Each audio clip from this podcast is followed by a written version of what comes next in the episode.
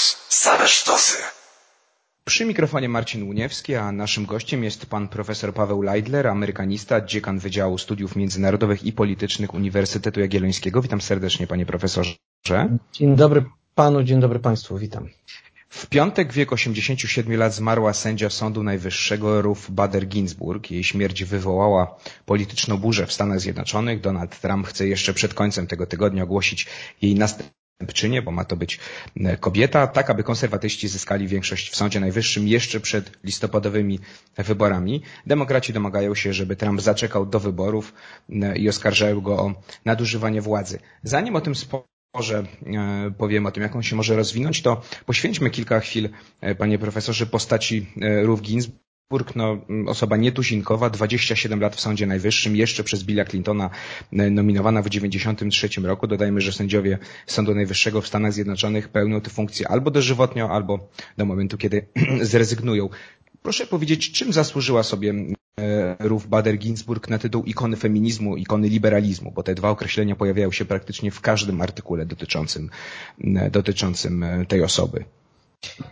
Panie redaktorze, no odeszła z Sądu Najwyższego osoba, która rzeczywiście nadawała taki bardzo istotny charakter temu sądowi, zwłaszcza z perspektywy właśnie orzecznictwa tego bloku sędziów liberalnych. Przez te 27 lat no nie było sytuacji, w której Ruth Bader Ginsburg, czy to z perspektywy tej grupy, która opowiadała się za wyrokiem większościowym, czy pisząc tak zwane dissenting opinion, opinię mniejszościową, żeby ona w jakikolwiek sposób sprzeniewierzyła się tym wartościom, w które wierzyła i które tak naprawdę nie tylko i wyłącznie w Sądzie Najwyższym, ale też we wcześniejszych etapach jej życia i kariery były prezentowane, bo warto powiedzieć, że ona oczywiście była znaną prawniczką, zanim jeszcze została sędzią, była znaną prawniczką, aktywistką, działała na rzecz praw mniejszości, oczywiście prawa kobiet, feminizm to były rzeczy, które były dla niej absolutnie fundamentalne. Pamiętajmy, że ta jej działalność, zwłaszcza w kontekście współpracy z American Civil Liberties Union, czyli tą amerykańską Unią Swobód Obywatelskich, taką instytucją, ikoną, która wspierała wszelkiego rodzaju grupy dyskryminowane w historii Stanów Zjednoczonych, zwłaszcza w kontekście właśnie interpretacji konstytucji, ewolucji tego dokumentu, rozszerzania jego znaczenia, no to Ruth Bader Ginsburg przede wszystkim w latach 70. zasłynęła jako taka postać nietuzinkowa, bardzo wpływowa, która często reprezentowała właśnie kobiety w sporach dotyczących równouprawnienia. Dla niej 14. poprawka do konstytucji, która ma zapis dotyczący equal protection of law, czyli równości wobec prawa, oznaczała przede wszystkim konieczność weryfikacji czy takiej interpretacji konstytucji, aby kobiety we wszelkich relacjach społecznych nabyły podobne prawa jak mężczyźni, co wcale w latach 60.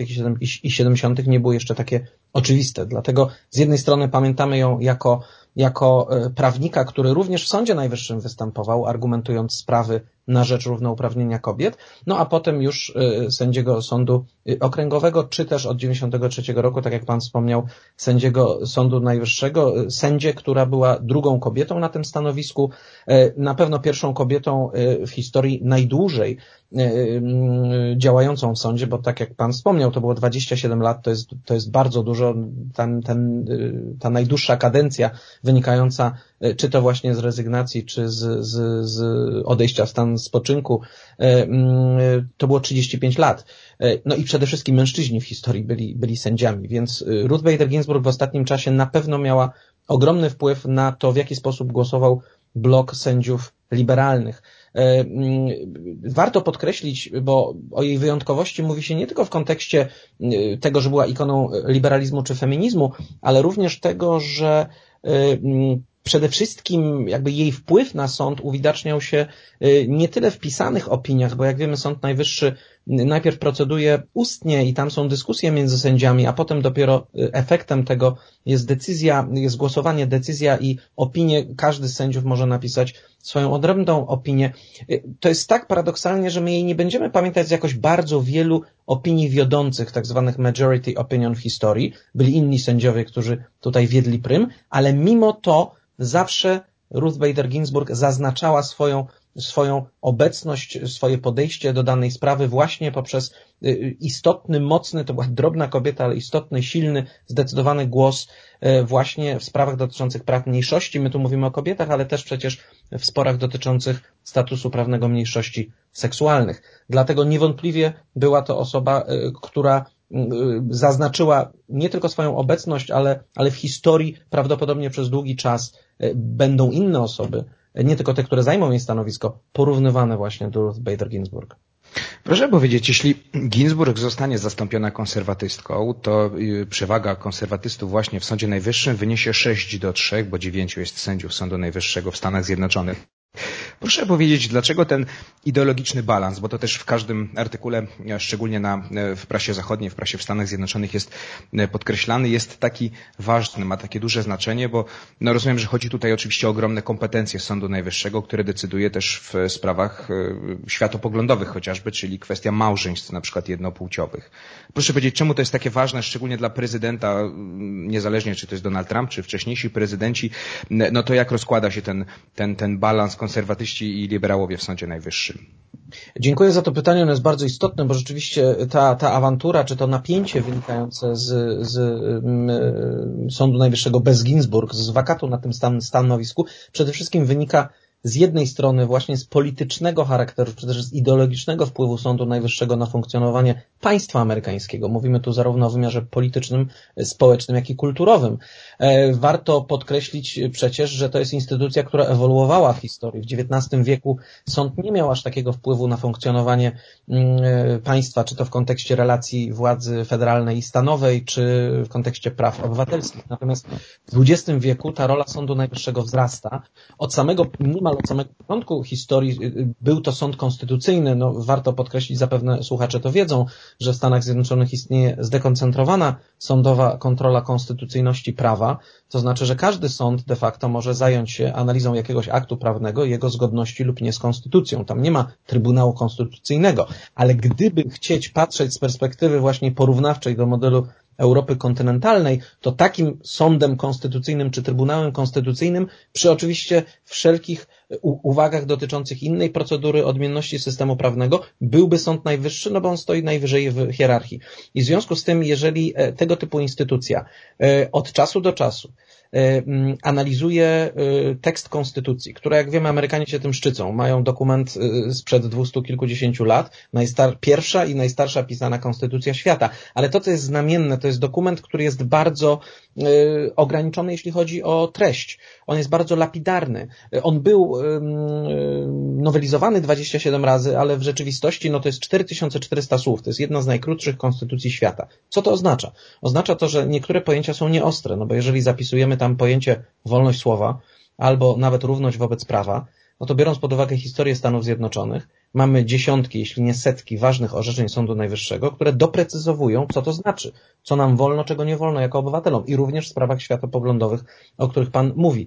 Z tej perspektywy tak istotne jest, kto zasiada w sądzie, bowiem rzadko kiedy dzieje się tak, że sędzia o konkretnych poglądach, jeśli chodzi o właśnie podejście do kwestii społecznych czy gospodarczych, nagle zmienia zdanie i zaczyna orzekać w sposób inny niż do tej pory. Dlatego proces mianowania sędziów jest, moim zdaniem, upolityczniony. Jego upolitycznienie z jednej strony wynika z tego, jacy aktorzy są, jakie podmioty są zaangażowane w tę procedurę wyboru, no bo to jest prezydent Stanów Zjednoczonych, a więc pierwszy polityk w kraju, który wskazuje kandydatkę, kandydata, no ale Senat ma rolę tak zwaną advice and consent i tutaj ta większość senacka, która musi zatwierdzić, przesłuchać i przegłosować takiego kandydata, też pełni ogromną rolę, zwłaszcza od lat 30. XX wieku widzimy wzrastającą rolę Senatu i stąd te napięcia dotyczące tego, kto gdzie zajmuje jakie stanowisko, czy to są republikanie, czy demokraci i oczywistym wydaje się, że dla republikanów jest to jak los na loterii, natomiast demokraci absolutnie boją się, że sąd stanie się coraz bardziej konserwatywny. I do rozmowy za chwilkę powrócimy, bo jeszcze jest jedna odsłona tego sporu. Chodzi o wybory prezydenckie, ale o tym za chwilkę. To jest druga część Róży Wiatrów. Marcin Łuniewski przy mikrofonie. Moim waszym gościem jest Pan profesor Paweł Laidler, amerykanista, dziekan Wydziału Studiów Międzynarodowych i Politycznych Uniwersytetu Jagiellońskiego.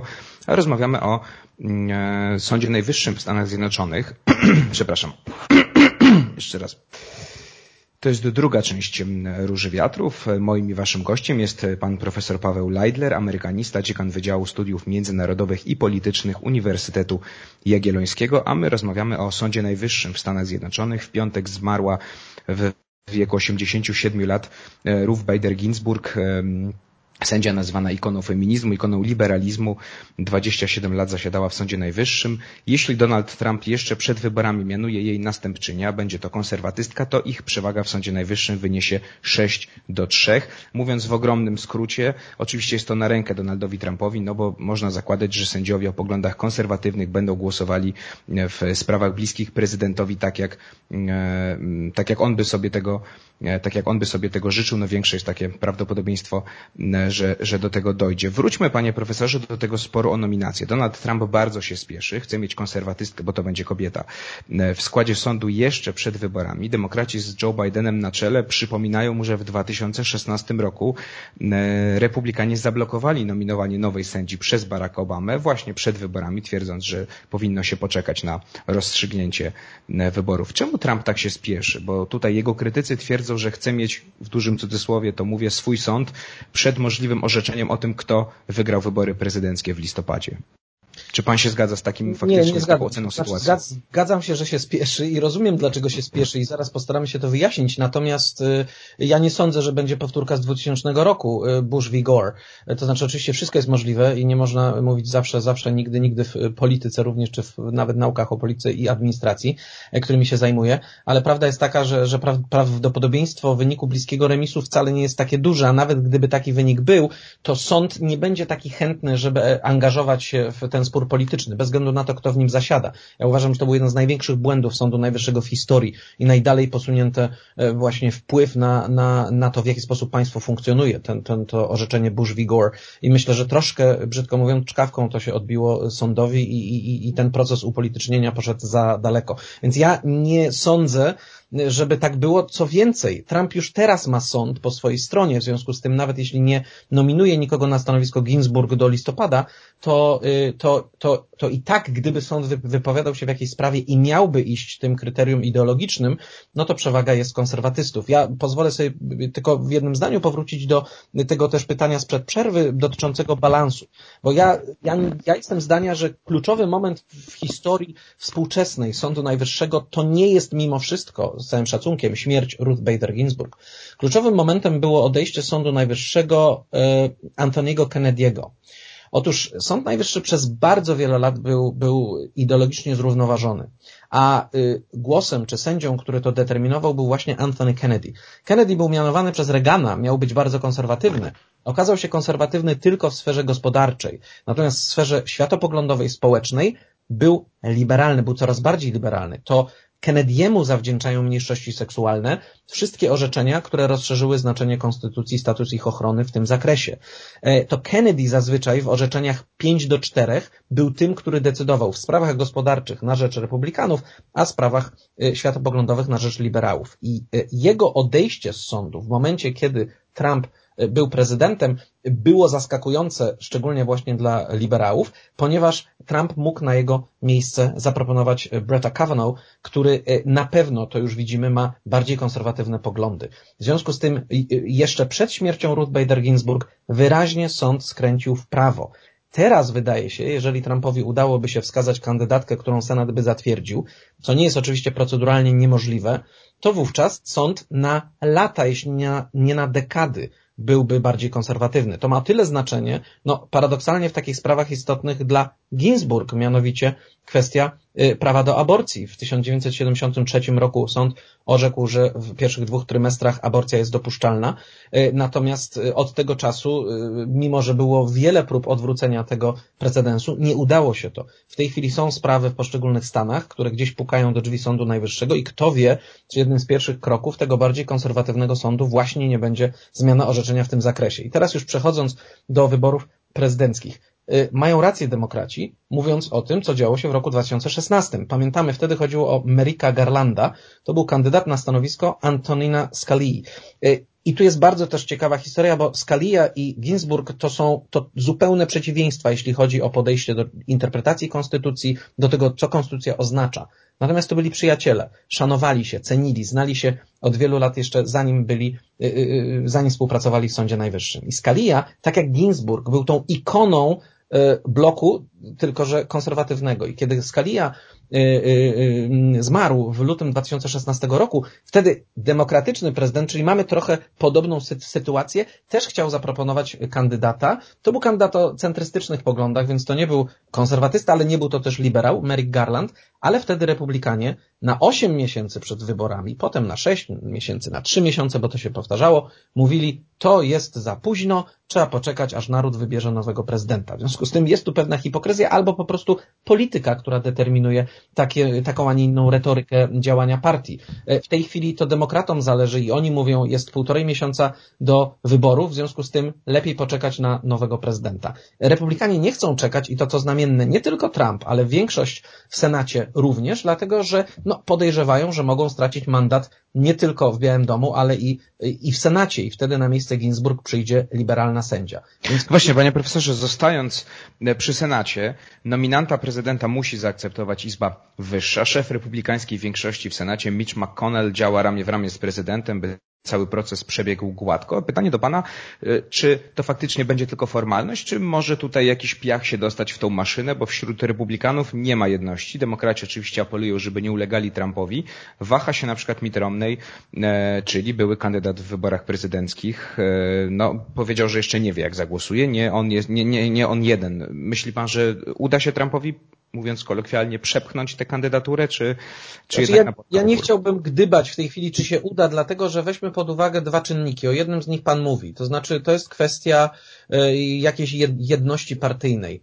Romney akurat ostatnio zaczął mówić jednak, że poparłby, znaczy, że nie wyklucza poparcia kandydatki. Oczywiście zależy, kto to jest, więc to jest bardzo takie eleganckie wyjście z sytuacji. Romney już kiedyś głosował wbrew Trumpowi, to w bardzo ważnej sprawie dotyczącej impeachmentu. Natomiast teraz wydaje się, że jest bardziej prawdopodobne, że Romney zagłosuje, dlatego że Romney nie patrzy na amerykańską politykę z perspektywy Trumpa, ale jednak z perspektywy też szerszej ideologii. Taka nominacja to jest nominacja może nie na 27 lat zawsze, ale na kilkanaście na pewno. I w związku z tym jest to wpływ przez kolejne dekady. I tutaj gdyby się miało okazać, że któryś z senatorów sprzeniewierzy się tym wartościom partyjnym i zagłosuje inaczej, to wtedy to na tego senatora może spaść krytyka i też przecież oni też starają się o reelekcję co jakiś czas, co 6 lat. W związku z tym tutaj też mogą być negatywne konsekwencje ze strony wyborców. Natomiast pamiętajmy jeszcze o drugim elemencie, o elemencie proceduralnym. Oczywiście faktycznie jest to możliwe, to byłby rekord w tak krótkim czasie, przeprowadzenie procesu nominacyjnego, przesłuchań, wszystkich innych formalizmów z Senackiej Komisji Sądowej, która potem przedstawia kandydaturę Senatowi do głosowania, ale nie jest to niemożliwe. Tak w historii się działo, aczkolwiek nie w ostatnich dekadach. Niemniej jednak istnieją pewne procedury w Senacie, które mogą utrudnić procedowanie. To jest choćby filibuster, czy jakieś inne procedury, które demokraci będą stosować, aby wydłużać debaty, dyskusje, aby wydłużać przesłuchania. I to jest tak, że gdyby w Senacie jedna z partii miała 60 głosów lub więcej, to właściwie mogą wszystko. Natomiast skoro jest 53 do 47, to ja bym nie był tak 100% pewnym, czy przypadkiem jakieś inne mechanizmy prawne tutaj nie wpłyną na to procedowanie. Ale na pewno w ciągu najbliższych tygodni sprawa, o której nie byłoby głośno, nagle staje się jedną z wiodących elementów kampanii i Biden i Trump będą do tego się na pewno odwoływać. I tutaj stawiamy kropkę na chwilę. Wracamy w trzeciej części Róży Wiatrów. A moim i waszym gościem jest pan profesor Paweł Laidler, amerykanista, dziekan Wydziału Studiów Międzynarodowych i Politycznych Uniwersytetu Jagiellońskiego. a my rozmawiamy o amerykańskim Sądzie Najwyższym. W piątek zmarła Ruth Bader Ginsburg, która w Sądzie Najwyższym zasiadała 27 lat, reprezentowała to skrzydło liberalne, jeśli możemy je tak nazwać. No, teraz jest wakat na stanowisku. Donald Trump chce jak najszybciej nominować konserwatystkę, sędzię konserwatystkę na to miejsce i wtedy przewaga konserwatystów w Sądzie Najwyższym wyniesie 6-3. No i to oczywiście jest po myśli i Donalda Trumpa, i republikanów, no bo zwiększa to prawdopodobieństwo, że Sąd Najwyższy w sprawach czy światopoglądowych, czy politycznych będzie głosował tak, jak sobie tego życzą republikanie. Demokraci oczywiście zarzucają Trumpowi, że powinien poczekać do wyborów, no bo może ich nie wygrać i wtedy nowy prezydent powinien ten wakat wypełnić. Panie profesorze, Donald Trump spotkał się już z sędzią Amy Coney Barrett, która ma być jego faworytką do zajęcia miejsca po Ruth Ginsburg. Co o niej wiemy, proszę powiedzieć, bo media przypominają to też prawie w każdym artykule, że jest konserwatywną katoliczką, że jest zwolenniczką obrony życia od poczęcia i zwolenniczką posiadania broni. No tak, i właśnie tutaj przypadek lub nie, ale skupienie się na tych aspektach, o których Pan wspomina, jest bardzo kluczowe, dlatego że pamiętajmy, że te nominacje, i to tak było w historii, tak jest zapewne i teraz, te nominacje to nie jest tak, że to sam prezydent siada przy swoim biurku w gabinecie owalnym i zastanawia się, kogo by tu powołać, albo patrzy, nie wiem, wśród przyjaciół, znajomych. Oczywiście czasem to mogą być osoby, które prezydent zna. Natomiast prezydent ma doradców i to w Departamencie Sprawiedliwości i również tych, którzy współpracują z Sądem Najwyższym, czyli główny radca prawny, Solicitor General.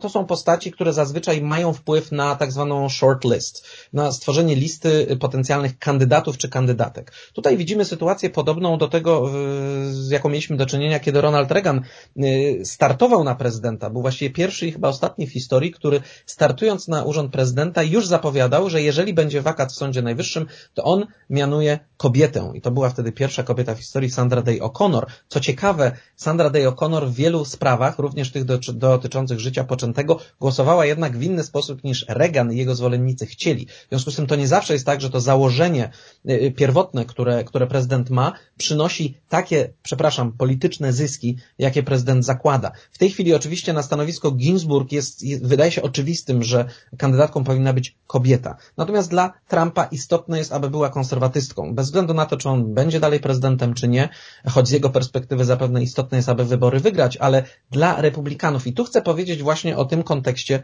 wyborczym. Trump wygrał wybory nie tylko dlatego, że podczas kampanii przedstawiał takie, a nie inne poglądy, czy dzielił się takim, a nie innym światopoglądem. To oczywiście było jednym z elementów decydujących. Ale Trump również miał wsparcie bardzo wielu organizacji, think tanków republikańskich, czy też skrajnie konserwatywnych. To są ludzie, którzy, tak jak było tu powiedziane, są albo głęboko religijni, w związku z tym mają określone podejście do spraw życia poczętego, albo są posiadaczami broni, są zrzeszeni choćby w National Rifle Association, albo mają takie, a nie inne poglądy na karę śmierci. I to wydaje się kluczem. To jest istotne przy wyborze tej kandydatki, żeby zobaczyć, w jaki sposób ta kandydatka patrzy, w jaki sposób decydowała do tej pory w sprawach, które dotyczyły właśnie tych kwestii newralgicznych. Bo owszem, wspomniał Pan na samym początku, nie ma kadencyjności w Sądzie Najwyższym i możemy założyć, że sędzia Sądu Najwyższego nie jest w żaden sposób związany tym, co by chciał prezydent, który wskazuje takiego sędziego. Bo przecież prezydent ma maksimum 8 lat kadencji, a tutaj nawet kilkadziesiąt lat w sądzie można orzekać. I byli tacy w historii sędziowie, którzy zmieniali trochę, czy ten światopogląd ewoluował. Co ciekawe, zazwyczaj z konserwatywnego na liberalny. Natomiast jeżeli głównym czynnikiem decydującym o wyborze konkretnego kandydata czy kandydatki jest analiza 10-15 lat orzecznictwa, w którym ktoś jest za lub przeciw aborcji, za lub przeciw małżeństwom homoseksualnym, czy też za lub przeciw posiadaniu czy szerokiemu dostępowi do broni, to byłoby bardzo zaskakujące, żeby taki kandydat później w Sądzie Najwyższym orzekał inaczej. Dlatego tu nie ma przypadku. Wszystkie te kandydatki, które są na tej tak zwanej krótkiej liście, gwarantują niejako bardzo konserwatywny kierunek orzecznictwa. I akurat w przypadku Trumpa to jest przewidywalne, bo zarówno Neil Gorsuch, jak i Brett Kavanaugh to są konserwatywni kandydaci, a w niektórych sprawach nawet skrajnie konserwatywni. W związku z tym tu spodziewam się, oczywiście trudno mi wypowiadać się, czy to będzie ta konkretna sędzia, bo często było tak, że media wskazywały nawet przy Obamie taką krótką listę, a on wybierał zupełnie kogoś innego. Niemniej jednak to, czego jesteśmy pewni, to światopogląd tej osoby. O wieku kobiet nie powinno się mówić, ale akurat w tym wypadku powiem, że pani Barrett ma 48 lat, więc jeśli zostanie sędzią Sądu Najwyższego, to a propos sprawowania stanowiska bez kadencyjności, to i 40 lat albo dłużej może takim sędzią pozostać. Miałem pana pytać o to, ale już pan tak naprawdę odpowiedział na to pytanie, czy może być tak, że prezydent, jeśli mianuje konserwatystę i będzie miał większość konserwatystów w Sądzie Najwyższym, to czy może być pewny tego, że oni zawsze będą głosowali po jego myśli, ale z tego, co pan powiedział, historia pokazuje, że tak nie jest w Stanach Zjednoczonych i to nie jest, rozumiem, pewnik, tak? Jeśli Donald Trump będzie miał teraz 6 konserwatystów, to każdą sprawę, która będzie po jego myśli, to zostanie rozstrzygnięta tak, jak on by chciał.